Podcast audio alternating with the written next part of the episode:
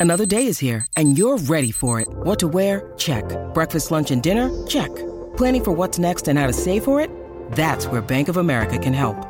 For your financial to-dos, Bank of America has experts ready to help get you closer to your goals. Get started at one of our local financial centers or 24-7 in our mobile banking app. Find a location near you at bankofamerica.com slash talk to us. What would you like the power to do?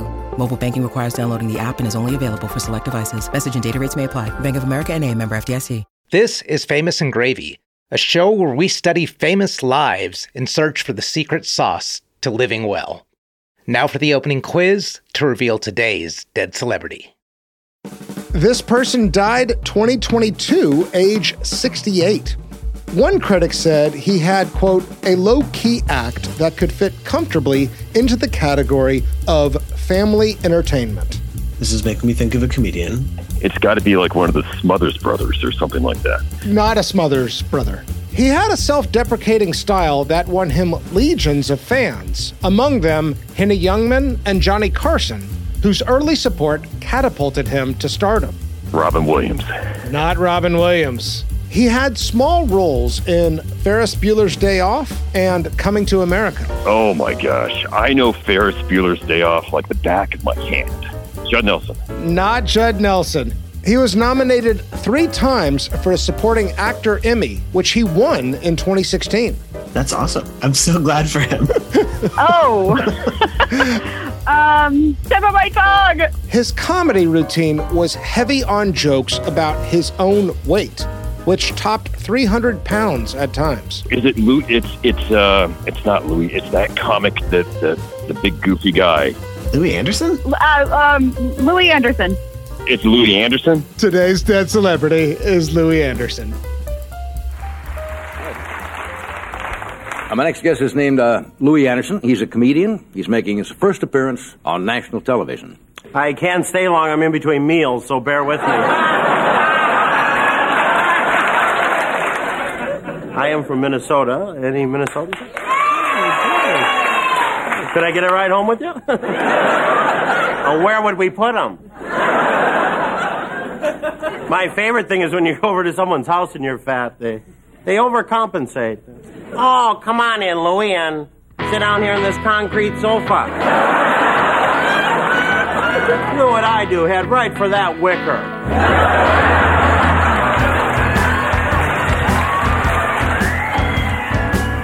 Welcome to Famous and Gravy. I'm Michael Osborne. My name is Amit Kapoor.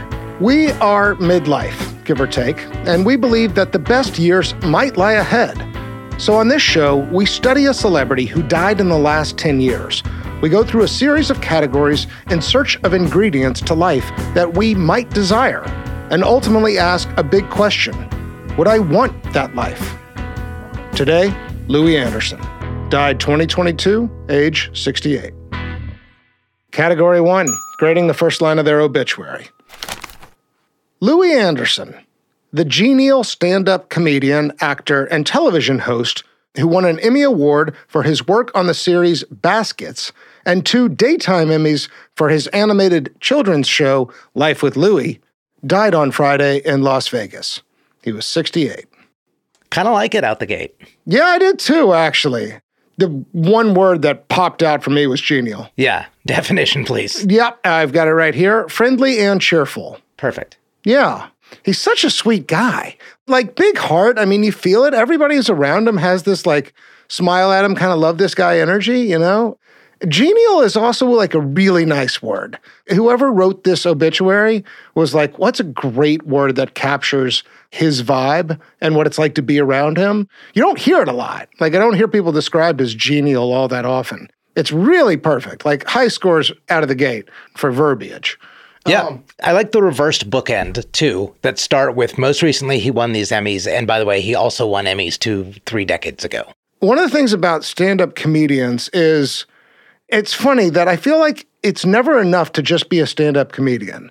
Like, if you think about who we've done on the show, Garry Shandling, they had to point to the Garry Shandling show and Larry Sanders. Norm Macdonald, they point to his run on SNL. Joan Rivers, her you know experience as a host but i mean all of those people i think would first and foremost call themselves stand-up comics Yes. like somehow that is never enough Yeah, because stand up comedy in itself, I don't think has these big anchor points. You know, there's not one album or one special, very, very rarely, that defines the entire stand up comedian. But by pointing to these projects that they did that stand up led to, Yeah. you have an anchor rather than just a continuous moment of a career. Yeah.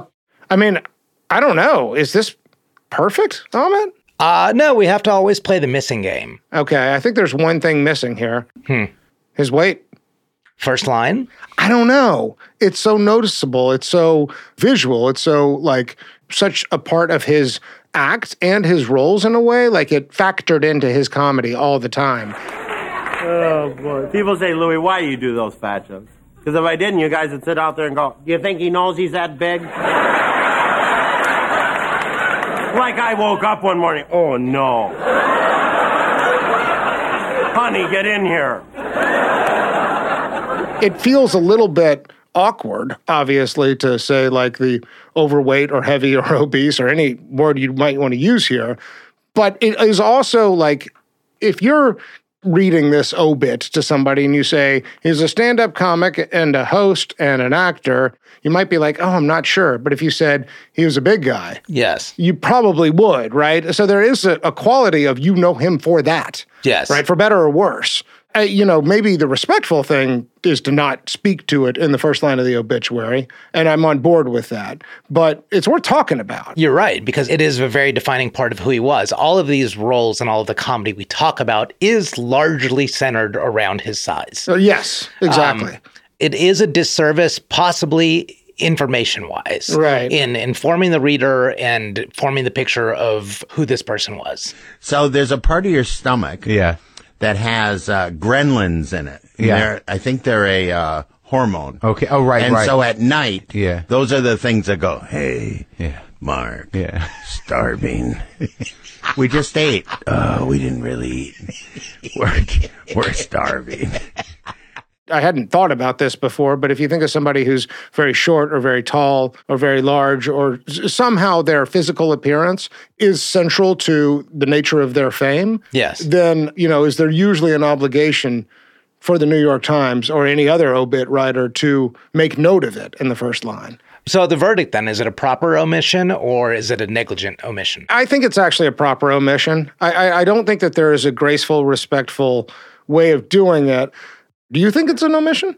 I'm no, I think I'm on your side. It is an omission. I think it is possibly an intentional uh, right thing to do omission. Yeah. All right. Well, what else? What other are there other omissions you would put in here? I mean, this is just the tough part of Louie Anderson. There's not like the proper noun to attach to him Right. that that defines it that you will instantly go back to. and they did get in here: stand-up comedian, actor, and television host.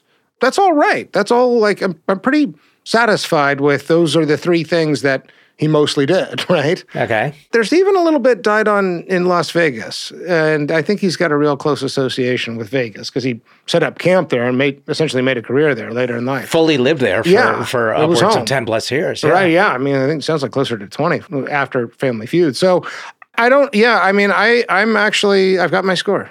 I'm giving this a ten out of ten. 10 out of 10. I, I really don't think that there's more they could have, should have done. And I'm satisfied with what this says. And I think it is like a very succinct description of who he was. I, I suppose you could make a case. The his voice is so unique that you almost like if you wanted to add on to this, you could maybe say something more about it.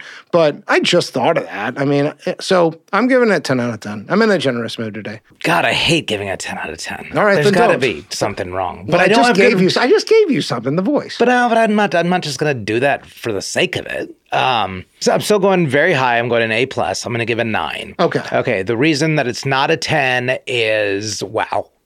wow, it didn't there are wow cer- you? There are certain things that I see and I come out and I'm like, oh wow. I don't know that I've had that in a first line about an obituary, and maybe that's why I think I've doled out one ten. Yeah. So I'm I'm giving it a very standing ovation nine. Okay. Category two Five things I love about you. Here, Amit and I come up with five reasons why we love this person, why we want to be talking about them in the first place. I want to say something before I get into it. I realized when I was looking back over my notes, all of these are, in a sense, variations on a theme.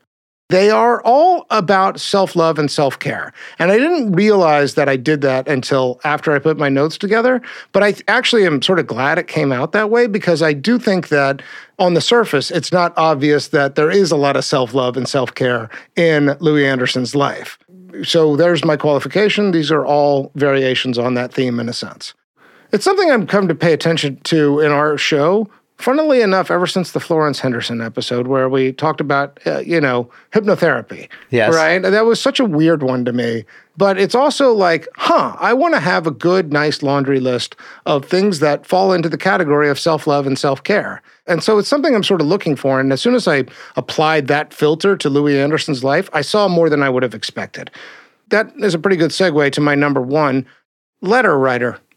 He wrote letters to achieve closure, and he did this twice in two books once to his father Okay. and once to his mother, where the whole book is just him writing letters to his deceased parents. And a lot of it is saying things he always wanted to say. Anyway, it kills me that I didn't ask you a bunch of things that I think about more and more these days. I often think about childhood and our family and the things that make us who we are. I mean, these are not, in a way, easy books to read. They're a series of letters, so there's not like a, you know, dynamite narrative structure or something. It's not like a, a page turner. But I got to thinking, there was a time in my life where I wrote letters. These days I write emails. It's not the same thing. Pen to paper is a different experience, you know, in terms of what you put into it, how thoughtful it looks. But even more than that, I have on more than one occasion written a letter to somebody who I'm not sure if it's ever going to find them or reach them. But I put words on the page saying, here's something I need to say to you, oftentimes in the kind of regret category. And there is something really healthy, I think, about that exercise. And Louie Anderson did that. Okay. So I'm going as simple as letter writer. Okay. Have you written a letter lately? Uh, I've written a lengthy email. Okay. Yeah. That's different. No, then I haven't written a letter. I mean, 20 plus years. So isn't, it, isn't this like not a bad idea to think about that, right? Are there people out there who relationships out there or anything in your life or your past where you're like, Ugh, when I think about that one, ugh, you know, I got a pit in my stomach where, you know, maybe if I wrote a letter to that person and never sent it, like doesn't that imagining that like, you know, have some sort of like, I don't know, light at the end of the tunnel, hope, resolution around it? Yeah, so I will say this. I've, I've been at the other end. I've been at the receiving end of a letter, and I think we've even talked about this. Yeah, yeah, yeah. And I do love it. I, I do think it's a great act of, I don't know, closure, but at least it's catharsis. maybe a better way to say it is as an act of forgiveness. And I think Louie talks about this with his father as a, you know, he had an alcoholic father. This guy was abusive and he came from a family of 11 children. I mean, you never knew what the hell you were going to get. I mean, classic sort of, you know, child of alcoholic, right? He talks about his book about his father as being an exercise in learning how to forgive this man. So maybe it's not closure so much as forgiveness. And I think with his mother, the forgiveness is on him, that he's doing this for himself. I'm saying these things to you now, mom, and I wish you were here and I miss you. So I love that about him. So that's my thing number one. I like it. I like it a lot. Thing number two. Thing number two, he was a first name guy. Yeah. And this I picked up from an interview that Jonathan Krisel gave. Do you know who he is? No. He was one of the co-creators of Baskets. More more exciting to me, he was a co-creator of Portlandia. Yes. Even. Okay. I do know who he is now. Yeah. Yeah. Yeah. so yeah. big big comedy writer guy, friends with Louie. They worked together on Baskets. So he told a story about. Do we need to explain Baskets. baskets to people? I mean, I think just very briefly, it's a Zach Galifianakis TV show where Louie Anderson plays Zach Galifianakis' mother, and she's a mother of four. Uh, Zach has a twin. Their brothers are called Chip and Dale. right? Yes. and, And then there's there's adopted brothers as well. and he was a rodeo clown. Yes. Who basically it's a very Zach Galifianakis character. Yeah, a lot of dry who goes humor in this, In and out like- of living with his mother. But like Louie Anderson ended up getting nominated and winning Emmys for this role. Yes. Yeah, and playing it in drag, playing it as a woman, right? Yes. Now you know where would I be if I didn't have my son? I wouldn't Oh, be. yeah. I wouldn't be able to meet all these interesting people. There you go. That's right. You know, That's what I don't need, think you man. realize what you you add to my life. Well, I'd be just an old woman sitting on a on a couch alone. You know, but here I am with world travelers, clowns, performers. Okay, so they go to Lids, you know, like the shopping mall hat store. Yeah. And they had got- gone in the morning and placed the order, and then they come back to pick him up. And Louie is uh, just chatting up the guy at Lids, and he, and Jonathan's thinking, oh, they must have like really know each other. And it was no, they they met that morning, and Louie was just genuinely interested in the guy and chatting with him, and they struck up a friendship. Yeah. Jonathan said that one of the secrets to that was Louie was always a first name guy with people that he met casually, specifically maybe service workers or people that are, are working in stores or transactional environments. Yeah. You know, he'd always make an, an effort to learn the first name and address the person by the first name. And I absolutely love that. Yeah. Because I've tried to practice it and it really is a life changing thing. If you do it and you do it with the right intention, really wanting to know how this person's day is, really wanting to just have some chat, to glean something from them, know something about their life, Yeah. it makes them being seen. It lets you sort of create a connection. You exist more deeply in this intertwined world. And it's that simple as just asking the first name, remembering it, and sticking to it. I love that. This is great, Amit. Yeah. Yeah. And sounds like Louie Anderson was one of those guys. Yeah. My dad's one of those guys. I think I'm kind of one of those guys. You are. I, try was actually going to say that. I mean, we went out for drinks the other night, and I, you know, you always ask the name of the waitress or the waiter. Yeah, I do. I do. Yeah. And I because I like I like it. I'm not like Yeah. trying to be like get better service. No, but you said the key thing in there. It is seeing somebody. Just by like acknowledging somebody's name, they are a little bit more seen. And uh, most people are walking around in the world unseen most Yes. of the time, right? And learning somebody's name and using their name when you address them is a very small but extremely meaningful gesture. Totally. And it's very telling. It's Yeah. very telling. That's great. That's a great number two. First name guy. Okay. Thing number three for me. Mm-hmm. This one's a little heavy, but I'm going to go ahead and throw it out there. Okay. Proud crier. Ooh, ooh. Yeah. Okay. This came up in the interview he did with Marc Maron. He says something to Marc Maron like, "Do you cry?" And Marc Maron's like, "I don't, know, not really." And he's like, "You should." Like he he talks about crying as a good, healthy thing to do. Louie Anderson experienced a lot of trauma in his life. He talks about that on stage and in interviews a lot. I put it as a thing I love about him because this is not something that is easy for me. I cry. I wouldn't deny that, but I'm not proud about it. When tears come to me, I my gut reaction is to fight them back. Withhold them. Yes. Yeah, totally. Like I, I, I got it into my head as a boy somewhere that it is an unmanly thing to do to cry, and I feel like I know better now. That there's a lot. Like my head knows better. Intellectually, I know better. Look, crying is okay. There's nothing to be ashamed of. It's like a healthy thing to do. I can hear that. It does not come easy to me to sort of cry in front of anybody else. But I like that he told Marc Maron it's a good thing to do. You have nothing to be ashamed of. And you don't see a lot of men saying that. I think there's an obvious vulnerability around it. And I think as much as we try and redefine gender roles, I think that this is a real sticking point. It's a real action that says a lot about where we are and are not as a evolved society. So I love that about him, and I'm impressed by it. I'm a terrible crier. Yeah. I, I, I, am just not. I don't do it often. I don't do it well. It's always feels good, whether it's for grief or for joy. Yeah. But I, I bury it. I That's bury the it. thing. I It does feel good, right? I mean, if you get it out, it feels good, and it's sort of like it's confusing to me. I remember I had, I had to put a cat down once, a cat I grew up with that I absolutely loved. Sophie was her name, and I was around like 19 or 20 or something. I was uh, at my parents' house. They were out of town. The cat got really sick. Took it to the vet. They said. We might be able to get another year or so out of this cat, but it kind of looks like time. But they left the decision in my court. I said, okay, you know what? I think it's time. Let's put this cat down. I was actually very close with this cat. She used to come, you know, sleep on my bed and was very sweet. And whenever I was home from like college or whatever, like she sought me out. There was a connection I had with this animal. And so I made the decision and she let out this awful yelp right before her final moment.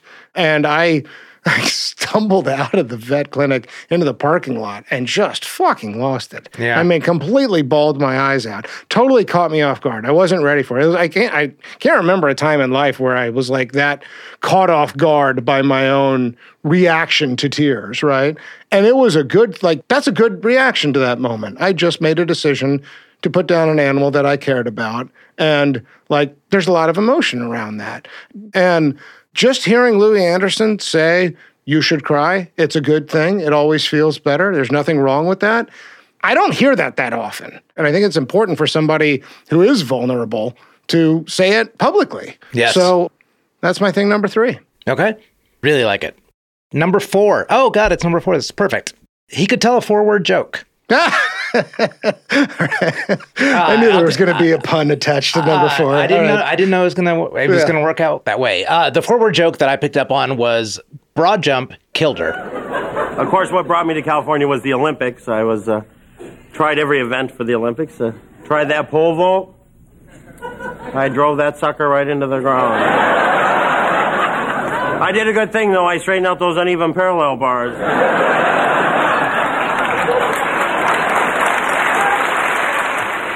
Broad jump killed her.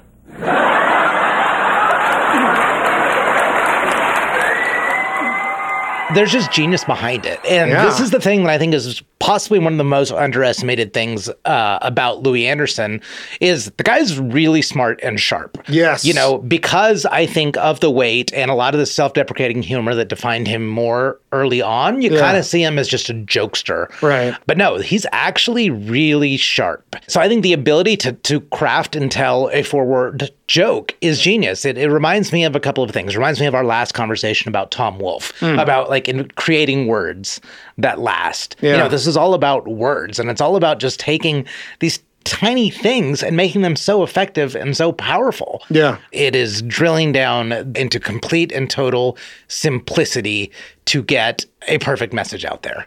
And I strive I know you it. love that. I know you love the like really succinct, tight, economical messages. Yeah. Yeah. And so that's what I'm giving to Louie. He could Yeah. tell a four word joke. I love it. Perfect for number four. Okay, I, I've got a number five. Comedy is therapy. There is a conversation that, in retrospect, is very bittersweet between Bob Saget and Louie Anderson, where because they they died like essentially within a month of each other. Um, where Bob Saget asked Louie Anderson, "Did you ever think about becoming a counselor or a therapist or anything like that? You you seem to have the right instinct for that sort of job, that role." And he's like, "I find comedy to be therapeutic. I think you could make the case that that's true for just about all comics, and that's fine. I do think that there is a, if I laugh at it, some of my trauma loses power. There's a way for me in which Louie Anderson's comedy goes a level deeper, and I think it's because it's so primal. It is often about family, and it is often about his struggle with his weight and with his self. That I do think there's a, such a lightheartedness to it that I admire the disarming power of humor, and I think it's really, really important. So he actually was a social worker That's before right. he became Yeah. a comedian. He worked with kids, right? yeah, and it was basically he was he was just taking the same skill, Yeah. and you know putting it a little more inward, but by doing that, presenting it outward for other people. And I mean, I think it's interesting that he worked with kids in a way. I really enjoy that about him. I think he's got that family friendly vibe. I'd go so far as to say, with every episode of researching for Famous and Gravy, I almost always have to wait till after my kids go to sleep. I watched a ton of stand up comedy with my kid, with my nine year old. And he was laughing the whole time. Like it was, it, it's the first time I've ever connected with my son over stand up comedy. Oh, you must have loved. It. I loved it. I absolutely loved it. I was like, "Do you want to come here and do some more research with me? Let's sit and watch this guy." So, you know, comedy is therapy. Let's recap. Number one, I said letter writer. Number two, you said First name guy. I really enjoy that one. I'm going to have to incorporate that into life. Number three, I said proud crier. Number four, you said Forward, joke. And then number five, I said comedy is therapy. Category three. Malkovich, Malkovich. This category is named after the movie Being John Malkovich, in which people take a portal into John Malkovich's mind and they can have a front row seat to his experiences. This is a well known one, but I just love it the Coming to America story. I think it happens in 87, and it's before Coming to America comes out. And this is how Louie Anderson came to be in the movie Coming to America, the Eddie Murphy blockbuster. So Louie Anderson had had his Tonight Show experience. He was already kind of a well established comic. He didn't know Eddie Murphy really well, but he knew him a little bit from, it sounds like the comedy store and other stand up clubs around LA. And Eddie Murphy's huge at this Eddie point. Murphy, it's a little hard to overstate like how big Eddie was in the 80s. I mean, he has just been on a lightning streak with Trading Places, Beverly Hills Cop, 48 Hours, the stand up Raw and Delirious and all that. Like, he was such a blockbuster star. So, Louie Anderson is eating at this restaurant. I think it's a fairly well known, like, you're often, you're likely to run into celebrities at this restaurant. And Eddie Murphy comes in with his entourage, and Louie Anderson pulls a waiter over and he says, Hey, listen, here's my American Express card. Put Eddie's bill on my card, but don't tell him till after I leave. I'm not doing it to to be a big shot. I'm doing it because I'm from the Midwest, and that's something you would do. Hmm. So I did it because nobody ever buys Eddie's. Yeah. I be- I didn't think, and that's the kind of thing I like to do. So the next day, I get a call. I'm doing this little movie called Coming to America. I'm gonna get a. I'm gonna put a part in it for you. Wow. Are you serious? I'm serious. And it was uh, the best six hundred and sixty dollars I ever spent. Uh, he, he's later called the token white guy in Coming to America. My Malkovich is why did he do this? You know, he he I've heard him say in the interviews, yeah, it's kind of a Midwestern thing. We just do that. But that's not sufficient explanation for me. Like he he he says, you know, nobody's ever going to pick up Eddie Murphy's tab. That's what I picked up on. Yeah. Yeah, and and and, and I, I love that, right? I don't know how much money Louie Anderson has at this moment, but that's what a like hell of a gesture. Like here's somebody who is a crazy big deal, comes into a restaurant with, you know, an eight person or more uh, entourage. Screw it. I'm going to buy their lunch. What a move, you know? Yeah. And it winds up leading to what is ultimately a really important role in Louie Anderson's career. That cameo, I mean, it's not a big part, but, you know, everybody remembers it. Hello. Hi. You know, I started on cleanup just like you guys. But now, see, I'm washing lettuce. Soon I'll be on fries, then the grill. A year or two, I make assistant manager. And that's where the big bucks start rolling in. it's a Malkovich for me because I want to like one, I love the move, but two, you know, what was he thinking about when he said, "I'm going to buy that meal"? What I think is that he sees Eddie Murphy, who probably is enjoying fame and recognition more than Louie Anderson ever did. He sure looked like it in the '80s. Yeah. But it was like, how can I make somebody happy that uh, really seemingly has everything?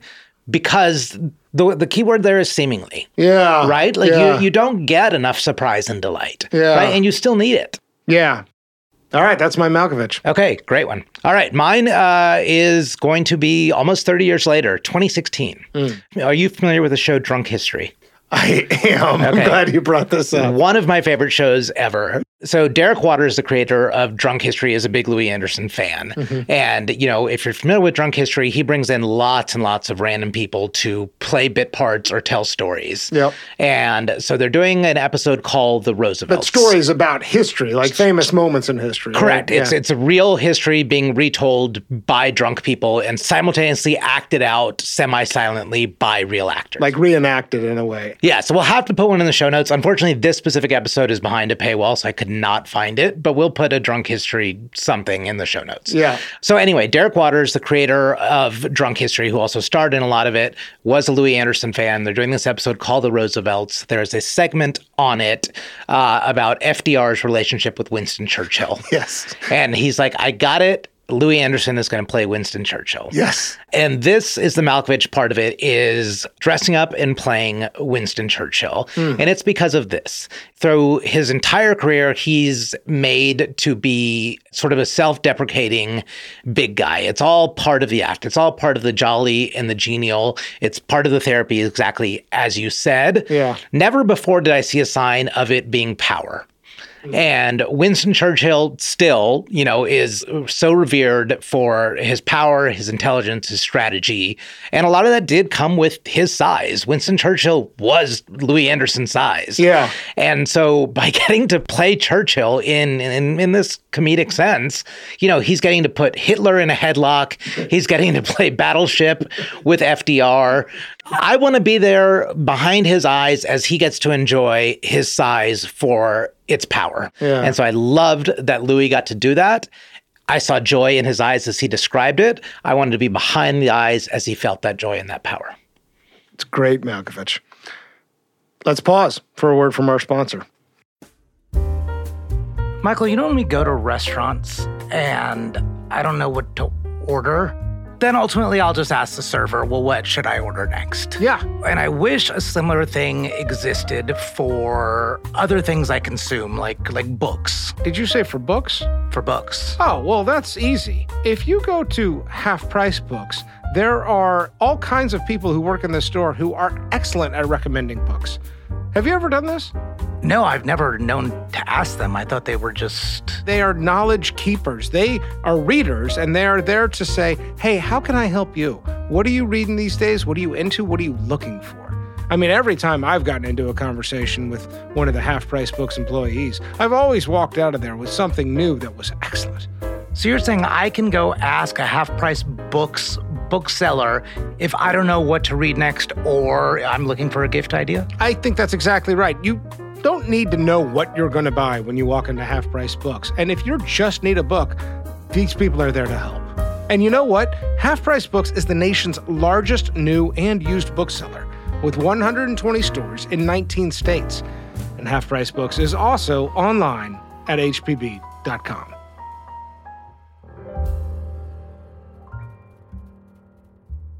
Hello, Pantheon podcast listeners. Christian Swain here to tell you more about my experience with Raycon earbuds.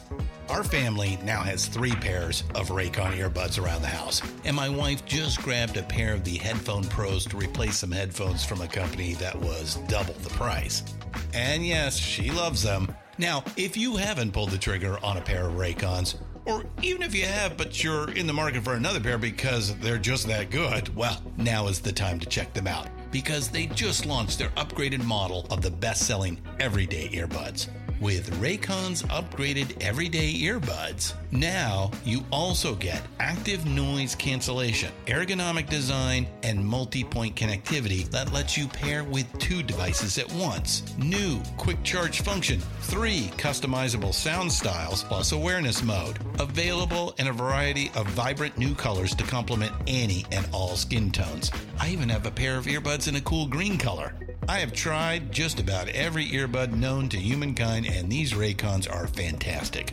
Seriously, if you've been wanting to check out Raycons, there truly is no better time. You're going to ask yourself why you didn't check them out sooner, and Raycon offers a 30-day happiness guarantee. So, what are you waiting for? Go to buyraycon.com slash Pantheon today to get 20% off your Raycon order, plus free shipping. That's right, you'll get 20% off and free shipping at buyraycon.com slash Pantheon. Buyraycon.com slash Pantheon. Hey, famous and gravy listeners, Michael Osborne here. I have a podcast I want to tell you about. This one is near and dear to my heart. It is called Sound Judgment, and it's all about what it takes to become a beloved podcast host. Amit and I were actually interviewed for Sound Judgment. The episode is releasing on Thursday, June 29th. And I cannot tell you how thrilled we were to be a part of this show because the whole podcast is excellent. Elaine Appleton Grant goes behind the scenes with today's great podcast hosts to dissect episodes and show how creators make audio storytelling magic. Part of what makes it so special is that it is one, a recommendation engine. It's a great place to find new shows. But two, it's a real fun behind the scenes exploration of what makes great audio storytelling work. So, Amit and I's episode, which again releases on Thursday, June 29th, is definitely worth a listen, but I absolutely encourage you to check out the whole back catalog. Elaine Appleton Grant is just a gem, very thoughtful conversations. I think you'll enjoy it. Sound Judgment. Check it out. Category four love and marriage. How many marriages? Also, how many kids? And is there anything public about these relationships? I'm very confused here on this one. So you're going to have to talk me through a lot of it. I'll tell you what I found. It's pretty simple, essentially. There are, I think, two marriages, and they were both kind of back to back. The first one is a woman named Diane Jean Vaughn. This is around 1984. Louie is 31. They divorced after four months. Then in 1985, he married his high school sweetheart, a woman named Norma J. Walker. They divorced after four weeks. And that's it. That's it. Louie Anderson was otherwise single and uh, no children. So that is the whole story as is publicly available. he doesn't talk about these marriages or his love life at all, almost anywhere else. There's almost nothing to be said here.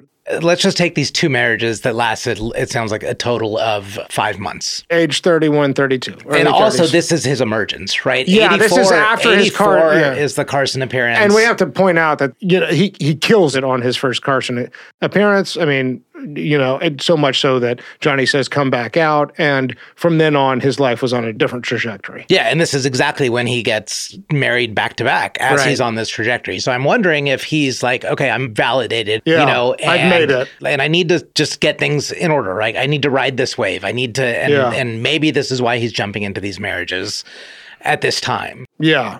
What do you see in that? That like this is the upward trajectory. This is the beginning of it, and he does these back to back marriages, never to be repeated again. I think I have more to say on this in a later category. Okay. All we should and could say right now is we do not know. Okay. And we don't even know who ended these marriages. It sounds like it was mutual. He did say that, and he did say we both realized this was a mistake. But no, we don't know much, and he very rarely spoke to it. It didn't come up in the biographies I read.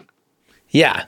It sounds like he took a few swings, tried it, didn't work, I think, for an explosive amount of reasons. Yeah. Uh, One of those, we need to get out there. Like, his sexuality is not even fully known. There's a scandal that comes up later in his life where he sounds like propositioned a man. And I, mean, it was really hard to get details about what all happened, but this was at a time when he was kind of claiming space in, in family friendly territory. And so I think he was worried that any kind of relationship or interaction that didn't speak to family values as understood in the 90s would threaten his career. He initially paid off this guy who blackmailed him. And then when the guy came back for more money, he got the FBI involved. The FBI staged a sting operation, caught him, and ended up throwing him in jail. When Louie Anderson talks about this whole incident and affair, he says, I was drinking a lot at the time. I was kind of out of my head and I was a little bit drunk on fame. But he's pretty dismissive to not say much of it. It cannot help but make you wonder was he gay or was he bisexual?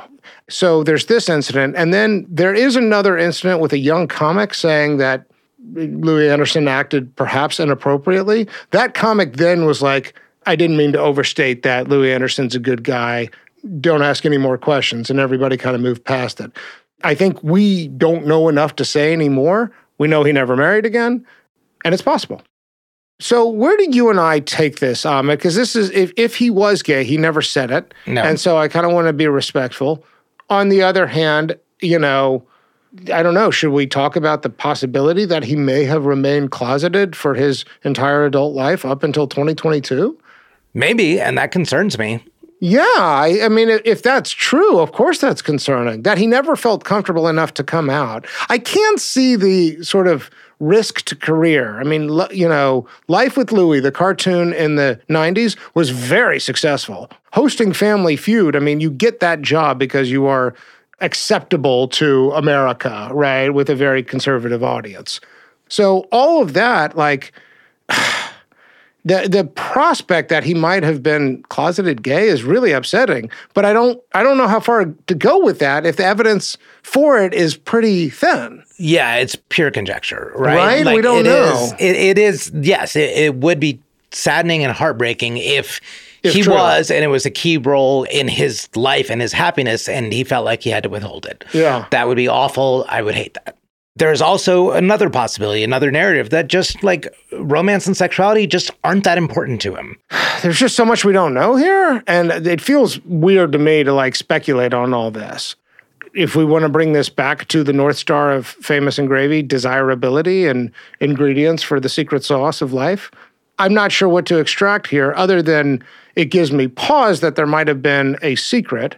Uh, and if that's not true, then, you know, I I wonder if he felt loved and validated in a sexual relationship anywhere. You don't see a ton of evidence for it, but we don't really know. Yeah. Maybe one last thing to ask though, does it does his life look lonely to you?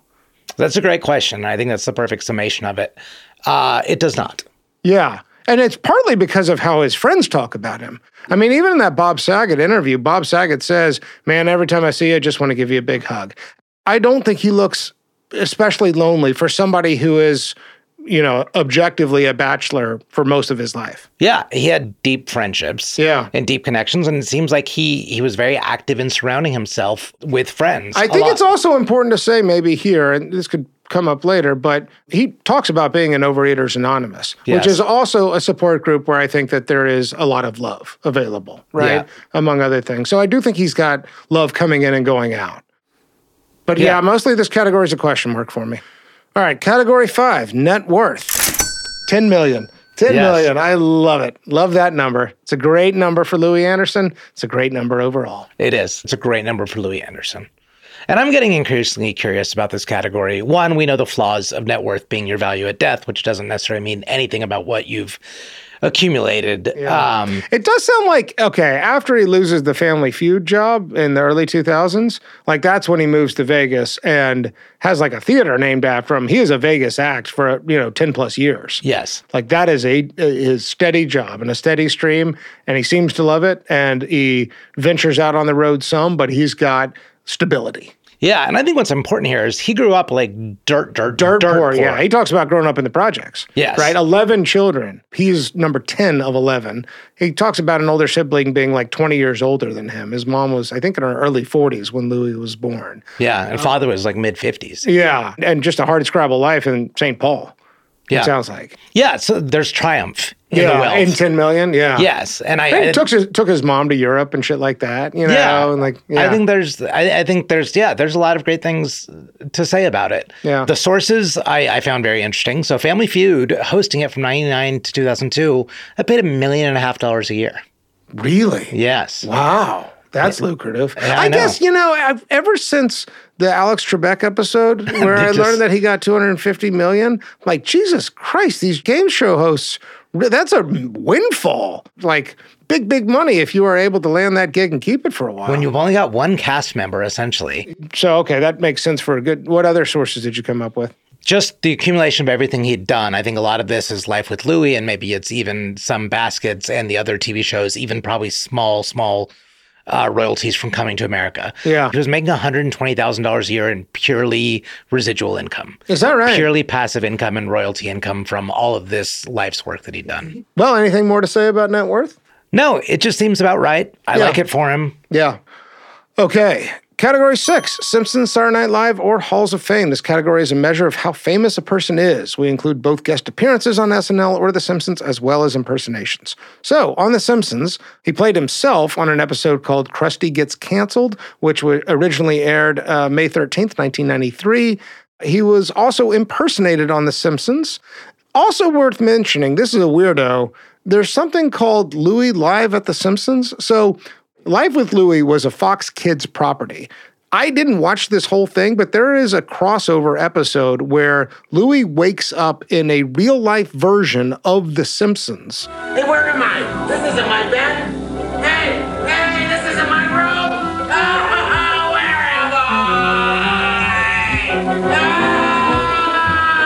Pack your bags and join Louie live in The Simpsons next Saturday right here on Fox Kids. And who in the heck is Bart Simpson anyway?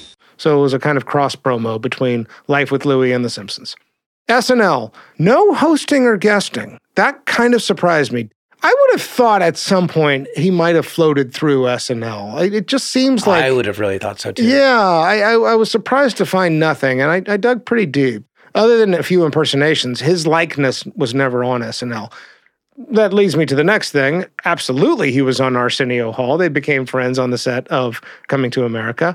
There's at least one appearance in 1992, and I saw mention of others. Perot, I don't know, he's a billionaire.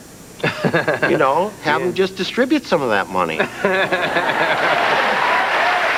I'll tell you what. Okay.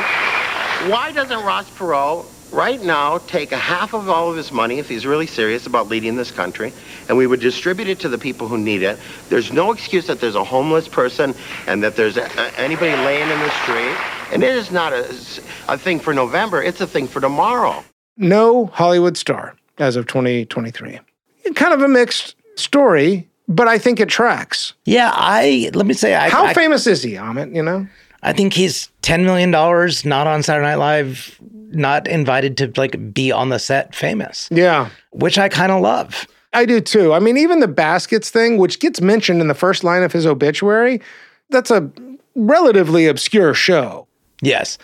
But let me just say, I think it looks pretty desirable. Like, I think Louie This Anderson level is, of fame looks like yeah, this level of fame, the whole arc of the 40 year Yeah. career, the things that he was involved in dealing with very high profile stuff as well as like very low key stuff. Yeah. I just like it. It's varied and it's not so big that it's not private. There's validation in your work, there's recognition in your work. You are loved and adored by a certain amount Yeah. of people, but your every move is not being tracked. And he's definitely like part of the tribe of comics, as well as talk show hosts. Like his appearances on Craig Ferguson are great. His appearances on Conan are great. Like, you know, he's always kind of there for anybody who needs him to pop on and be funny for seven minutes. Where are you at the Wild Horse Casino? Yes, tomorrow night I'm at uh, Wise Guys in Ogden, Utah. Right. I'm going to see the Mormons and then I'm going to see the horses. Do you do a lot of horse riding yourself? Well, you know, I always wanted to be a jockey. Eh? Too tall. Oh. No, when I, no, when I head towards the horses, they duck. They're trying to avoid eye contact with you. Oh, no, no. You're getting enough recognition, enough validation, enough affirmation. Yeah. But you're not on the other end that like when fame looks like it sucks. Yeah. Category seven? Yes. Category seven, over under. In this category, we look at the life expectancy for the year somebody was born to see if they beat the house odds and as a measure of grace. So, the life expectancy for a man born in the USA in 1953 was approximately 66.6 years. Louie lived to 68. Pretty much right there. For a man as large as he is, 68, it seems like that's what I would have expected. Yeah. Do- Is, know? is there some guilt in saying that? Yeah, of course. I can see it Yeah, yeah. I mean, yes, there is. Of course, there is. But it's also, he died of cancer, a lymphoma, not directly related to weight or a heart attack or anything like that. Although I think that there's confounding factors if you are as heavy as he was. Yeah. I don't know. I guess it's shitty to say, but it, it, it didn't shock me when I learned Louie Anderson had died at age 68.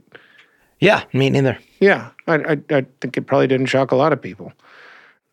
I don't know how to put this, but I, I do think that Louie Anderson was an Overeaters Anonymous. That probably, my understanding of things, means he recognized his eating as an addiction. Mm-hmm. And it's a it's a hard one because you have to eat to live, right? It's not like you know drugs or other or alcohol or other substances where abstinence is an option. Yes. The other thing that makes that different is that it's visible to the outside world. If you are struggling with drugs or alcohol, yeah, it may be evident from your behavior that you're drunk or stoned or high or whatever.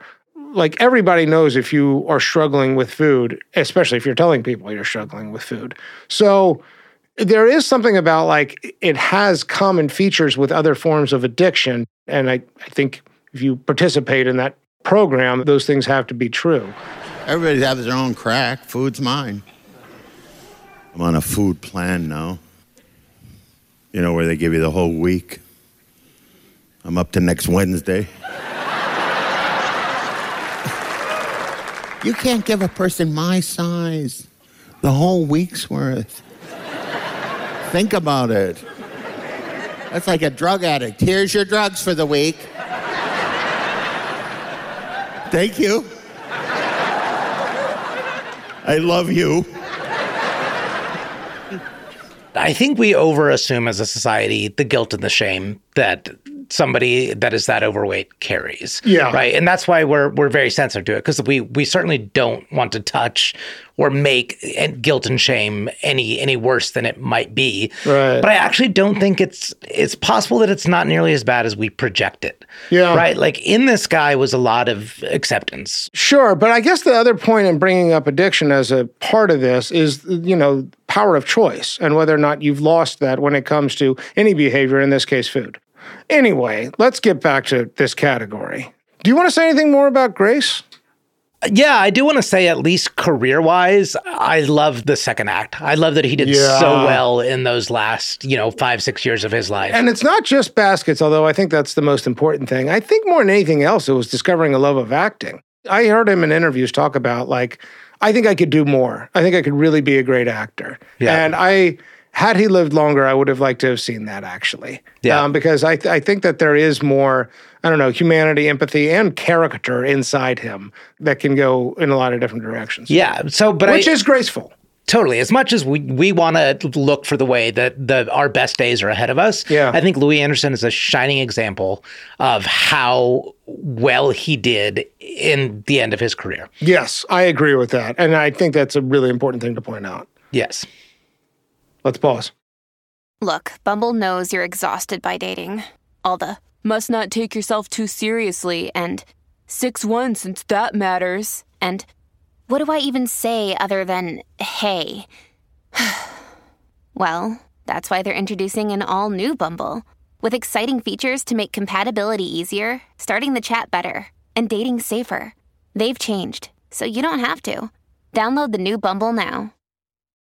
When you need mealtime inspiration, it's worth shopping Kroger, where you'll find over 30,000 mouthwatering choices that excite your inner foodie. And no matter what tasty choice you make, you'll enjoy our everyday low prices, plus extra ways to save, like digital coupons worth over $600 each week. You can also save up to $1 off per gallon at the pump with fuel points. More savings and more inspiring flavors make shopping Kroger worth it every time. Kroger, fresh for everyone. Fuel restrictions apply. Gennifer Flowers. Gennifer Flowers is alive. The rules are simple dead or alive. She is 72 years old, still with us. Christ, we are so old. John Cougar Mellencamp, Alive. very alive, still rocking in the free world. Uh, that would be Neil Young. I think it's still our ROCKN in the USA at 71 years old. Charlton Heston. And his cold dead hands, so I'm assuming he's still alive. His hands are actually dead now. We lost them in 2008. Test your knowledge. Deadoraliveapp.com. Category 8. This is where we start getting at the more introspective questions. The first of these categories is man in the mirror. What do they think about their own reflection? All I wrote was hard to see it. You seem to have something you want to say here. I wrote down one word, which is acceptance.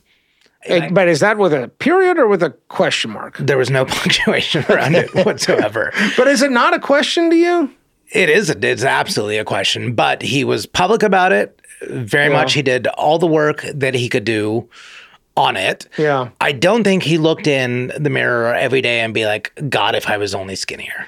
You know, I don't Yeah. think that. I think I think he found the the reasons that he that he had an eating problem. Yeah. You know, he related to them. He worked them out through other ways. He treated it like a disease. What? Yeah. What about the thing about like it being a threat to his career? I mean, you know that that that he is known as the guy who will make jokes about his weight. To be skinny, does that hurt your marketability? I mean, Does it hurt your ability to play any other character? Right. I mean, you know, again, to bring up addiction, I think this comes up with musicians who feel like I can only write when I'm drunk or high or something, right? Authors who feel like they need to get loaded for the words to come pouring out. Yeah. You know, the who am I and how I get to who I am can become tangled up in, well, the things I do to get to who I am also come with problematic behavior. So, I do see on some level that there is acceptance that he has a problem. Toast with butter is a thing I can't stop doing, right? And the, and this is a threat to my health, if nothing else. But does he look in the mirror with a lot of judgment and say, "Gosh, I wish I were skinnier"? I, yeah, I, I hear your point there. Maybe not. Is that what you're? Is that, that what that you're- is my point. Yeah, Yeah. I don't think he does. I don't think he. I don't think he loves it. He's not posing for himself in the mirror. Yeah, but I, but I don't think he has a bad relationship with it. Okay, and if that's what you mean by acceptance, I see a lot of evidence that he took steps to remove self judgment as much as possible. Yes, And if that's what Man in the Mirror is partly about, I agree with that. and I I want to I want to put a twist on this. What if we just say like forget about the body? And just look at the face. Just look at the face. He's Yeah. got a great face, man. Yeah, he does have a great face. He really does. Like he's he's got a he's got an infectious smile. Yeah. Like the gap tooth is ki- is sort of kind of charming. Yeah, yeah, yeah. You know, he's And got there's a boyish quality for sure. He's very bright and He's very- got very great complexion. Yeah. Like, you know, the, the hair was kind of stringy, but it's pretty good. you Yeah, know, yeah, it, yeah, it yeah. was, he's got a nice wave going. Yeah. Like, this is, I, again, like just. he's, he's smiley. Yeah, too. yeah, ge- yeah. genial. You Yeah. can just look at the face and be okay. You you know the story behind the body. You do the work that you can, but you do a certain acceptance, and maybe you just look at the face. I love that. and I'm glad you pointed it out, and I agree. All right. Category nine, outgoing message. Like Man in the Mirror, how do we think they felt about the sound of their own voice when they heard it on an answering machine or outgoing voicemail? And would they have used it, or would they have used the default setting in recording it themselves? I think he liked it a lot. I think he liked it. all- It's one of those that like you shouldn't like. Like it's it's, it's as nasally as, as you. It's just like it, it's kind of meant. It, It, was seems like it would be got so him to roll on baskets. It's one of those voices that just works and you like it, but you shouldn't. It's like Yeah. the smell of gasoline. You're like, why do we enjoy this? Yeah, so I, I I think there's a resound, and I also think that humility is absolutely there. I think he 100% would have said, "You've reached the voicemail of Louie Anderson," you know, and there probably would have been a joke. Uh, Maybe it's a forward. Yeah, yeah, I bet it was. So yeah, I, I think high marks all around for this. Let's move on. Category 10. Regrets, public or private? What we really want to know is what, if anything, kept this person awake at night. I have two in public. So there is this blackmailing incident, which we talked about. It also does sound like he had some regret about the Family Feud saga. It, it was a little bit of how hard he worked at it. He talks about being a little bit cocky because that's such a natural gig for him to land. Like he seems like kind of a game show host of a family friendly show. And separate and apart from what's going on in his personal life, he talks about it like I could have worked harder and I was resting on my laurels during key moments of that opportunity. And he was let go. So I think he regrets that. Uh, and then I think also, you know, I, I do think the letter writing to all kinds of people leads to some forgiveness, but he certainly talks in the, the book I read, you know, Mom, I wish you were here. I wish I'd ask you these things. There's a lot of sort of smaller level regrets of making peace with people while they're still here on this earth and telling you them you love them and that sort of thing. Yeah, that, and I'm glad you brought that up because he actually closed his sets, like especially during this very long Vegas run. And that was that's his message to the world is like if you want to say things to your family or learn things from them, do it now. Yeah. Well, this has been a lot of fun. But you know what? You can have anything you want. You can have any position you want in your life. But really, the connection that I've always enjoyed is people. And that's the only thing we really have. When you wipe out all the possessions, all that other crap, that we just have each other when it's down to that basic thing. So thanks a lot. Did you have anything else in regrets? Nah, no, not really. Okay. Uh, let's move on. Category 11 Good dreams, bad dreams. This is not about personal perception, but rather, does this person have a haunted look in the eye? Something that suggests inner turmoil, inner demons, or unresolved trauma. I had a very conclusive I see bad dreams. Okay. I see a darkness in the eye. As soon as I was like, let me go take a look, I saw it immediately. And I think it's not surprising given the very troubled childhood he had. And you see it when he slips into characters. I mean, he does this a lot in his comedy where he'll. My dad goes, Hey, kids. That's how my dad talked. Hey. Hey, guys. Eh? That was the talk back then. Hey, what the hell? Yeah. Hi, kids. He goes, Why don't we go over to the Moose Lodge here? You want something, Louie? No. I don't want anything. We shouldn't be here. We should call mom, tell her we're coming back right now. Oh, you goddamn baby. There is a darkness that to me came through unmistakably. Whether or not, I don't think that this is bad dreams in terms of regret and self judgment necessarily. I just think that there's a lot of early childhood trauma in his life uh, of coming home to a father who you never knew what you were getting. And, you know, uh, um, I think he's got nothing but love for his mother, but her attention is going to be divided between 11 children. And he does describe her as being sort of tired by the time he came along. Yes. So I think that there are needs in him that go unmet. And I think that there is very confusing messages of what love is and how he is and is not experiencing that. I think he gets to a better place with it, but I think that that the stuff he acquired early on in life, I absolutely see bad dreams. So I, I can latch on to your point with also like the abusive father, you know, who was alcoholic and who said didn't hit him, but always reminded them that he had a gun. Right. Like he's telling these like little children. Yeah. So all that just awful, terrible. You know, he was bullied a lot Yeah. for his weight. He was teased a lot. He airs that out a lot on stage. Yeah. But I don't see it nearly as much as you do. Mm. I actually see some clarity there. And I see a guy that's done so much work and so much airing of his past, his demons, his insecurities that I honestly, truly think he sleeps well. I see a guy that can bring out joy, can have happiness despite all of this backstory or all of these societal biases. Yeah. And I see clarity. I, I agree with that uh, in some ways, Amit. But when I look in the eyes, and at just that test, when I look in the eyes, I do see pain. Yeah. I see pain. And it's that simple. It's interesting. I don't. It's, it's so unmistakable to me. Wow. Disagree. I saw clarity. All right. Next category, category 12 coffee, cocktail, or cannabis. This is where we ask which one would we most want to do with our dead celebrity? This may be a question of what drug sounds like the most fun to partake with this person, or another philosophy is that a particular kind of drug might allow access to a part of them we are most curious about.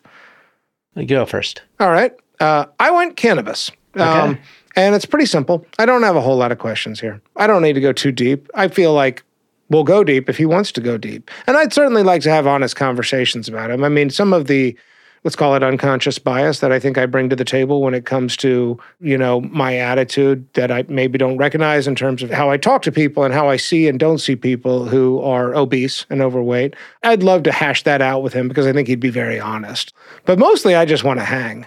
I, I want the cannabis because I think he is a fantastic storyteller. Yeah. Like, I, I mean, he paces things out. He makes the scenes really real. He's got that just relatable quality that I think I just hang out and laugh and enjoy. And, it, and these don't even have to be funny stories. I mean, I did hear one story about him being at a gambling in a card game or something where he went down 80,000 and he owed some bookie 80,000 and he drives to Vegas and manages to make it all back in like one marathon run and the way he tells the story is great. I go, if I win this, I'll have 110,000, right? I split them. I win both of them, right? But I don't blackjack, but I win them both. So I got 110,000. I think it's like six in the morning. I got a 7 a.m. flight because I have to shoot a commercial for 7 Eleven.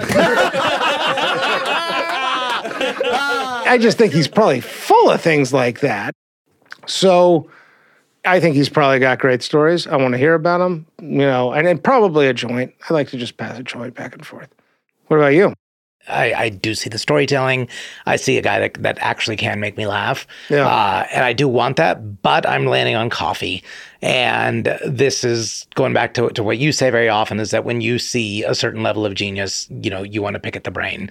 And I kind of see that not in necessarily his art, but in his his ability to cope and, and let go of hangups. Yeah. And that's the conversation I think I want to have with Louie Anderson over some coffee. Okay.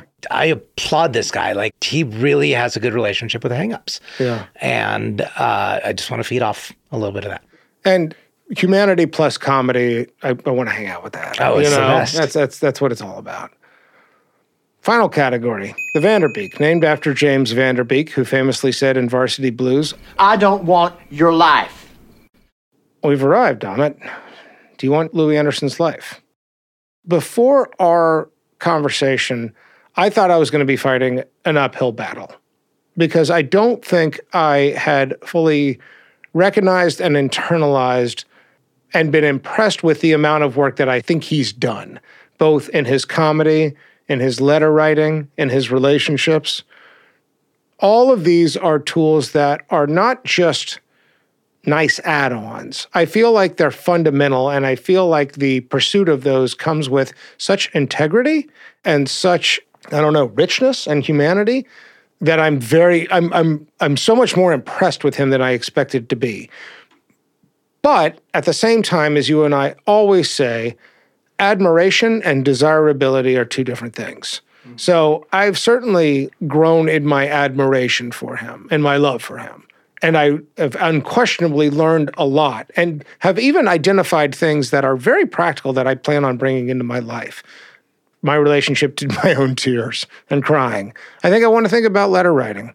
And, you know, there's other stuff that's come up along the way that where I feel like this is really worth thinking about in terms of how all of us deal with our own pain and trauma.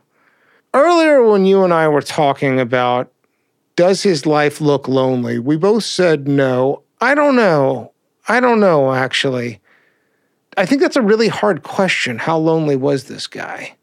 I see a lot that I admire to that he used to deal with his loneliness, and I feel like he does have community and he does have real relationships and connection with, with people. You know what actually gives me the biggest pause here? I hate Vegas. I really hate Las Vegas. I'm sorry. The surrounding area is beautiful. That town bums me the fuck out. And there is something about the Having to roll into a casino every night for 20 years. Yeah. There's something very lonely to me about Vegas.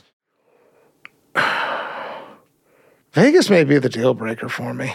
Yeah.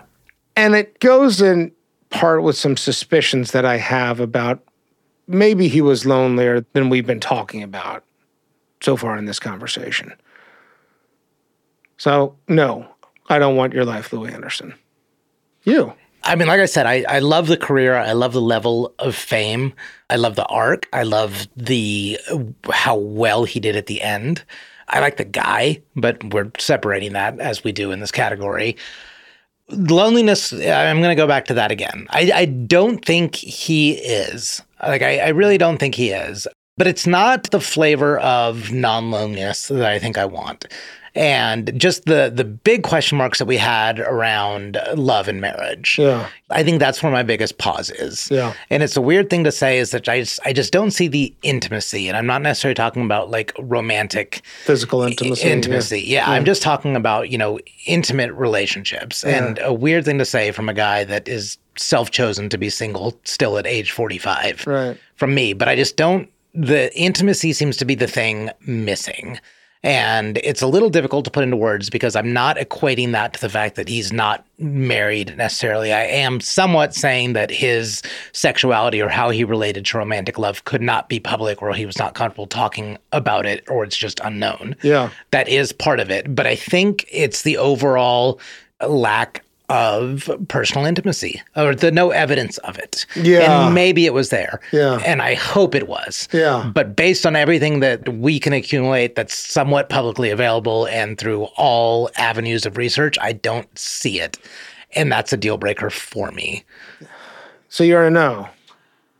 I'm afraid I'm a no. Yeah.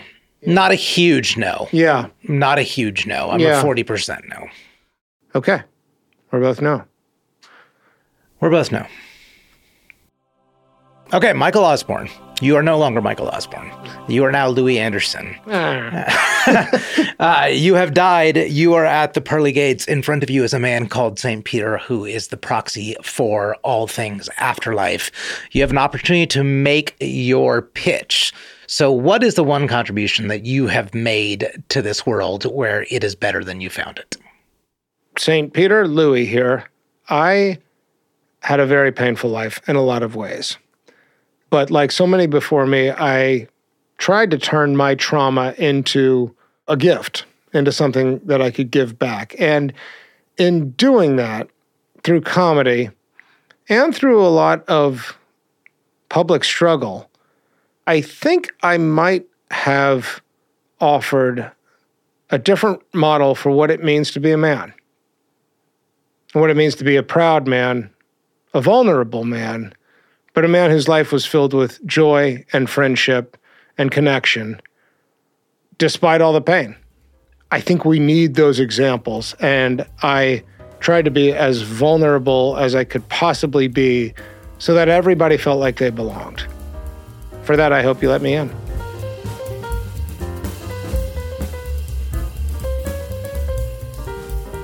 Before you leave, Famous and Gravy listeners, if you are interested in participating in our opening quiz where we reveal the dead celebrity, then please send us an email. You can reach us at hello at famousandgravy.com.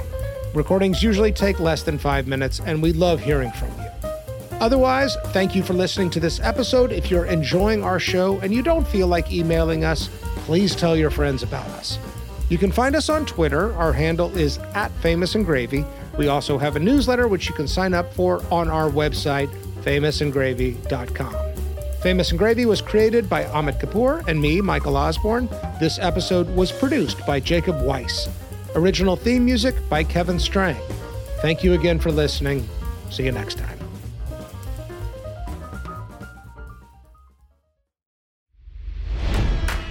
It's NFL draft season, and that means it's time to start thinking about fantasy football. FantasyPoints.com features industry leading experts and prognosticators using proprietary hand charted data to help you score more fantasy points. FantasyPoints.com is the place to go for whatever kind of fantasy football you play. Whether you play fantasy football, daily fantasy sports, or do a little bit of everything, Fantasy Points has the meticulously researched content to guide you to victory. And why wait for the fall? Fantasy Points also covers the new spring football league, the UFL. Join the guru, John Hansen, Scott Barrett, Joe Dolan, and other massive names in the fantasy football universe with an exclusive offer. Use code Pantheon for 15% off any fantasy points package, including the all in package, with access to every article, tool, and data nugget that Fantasy Points has to offer.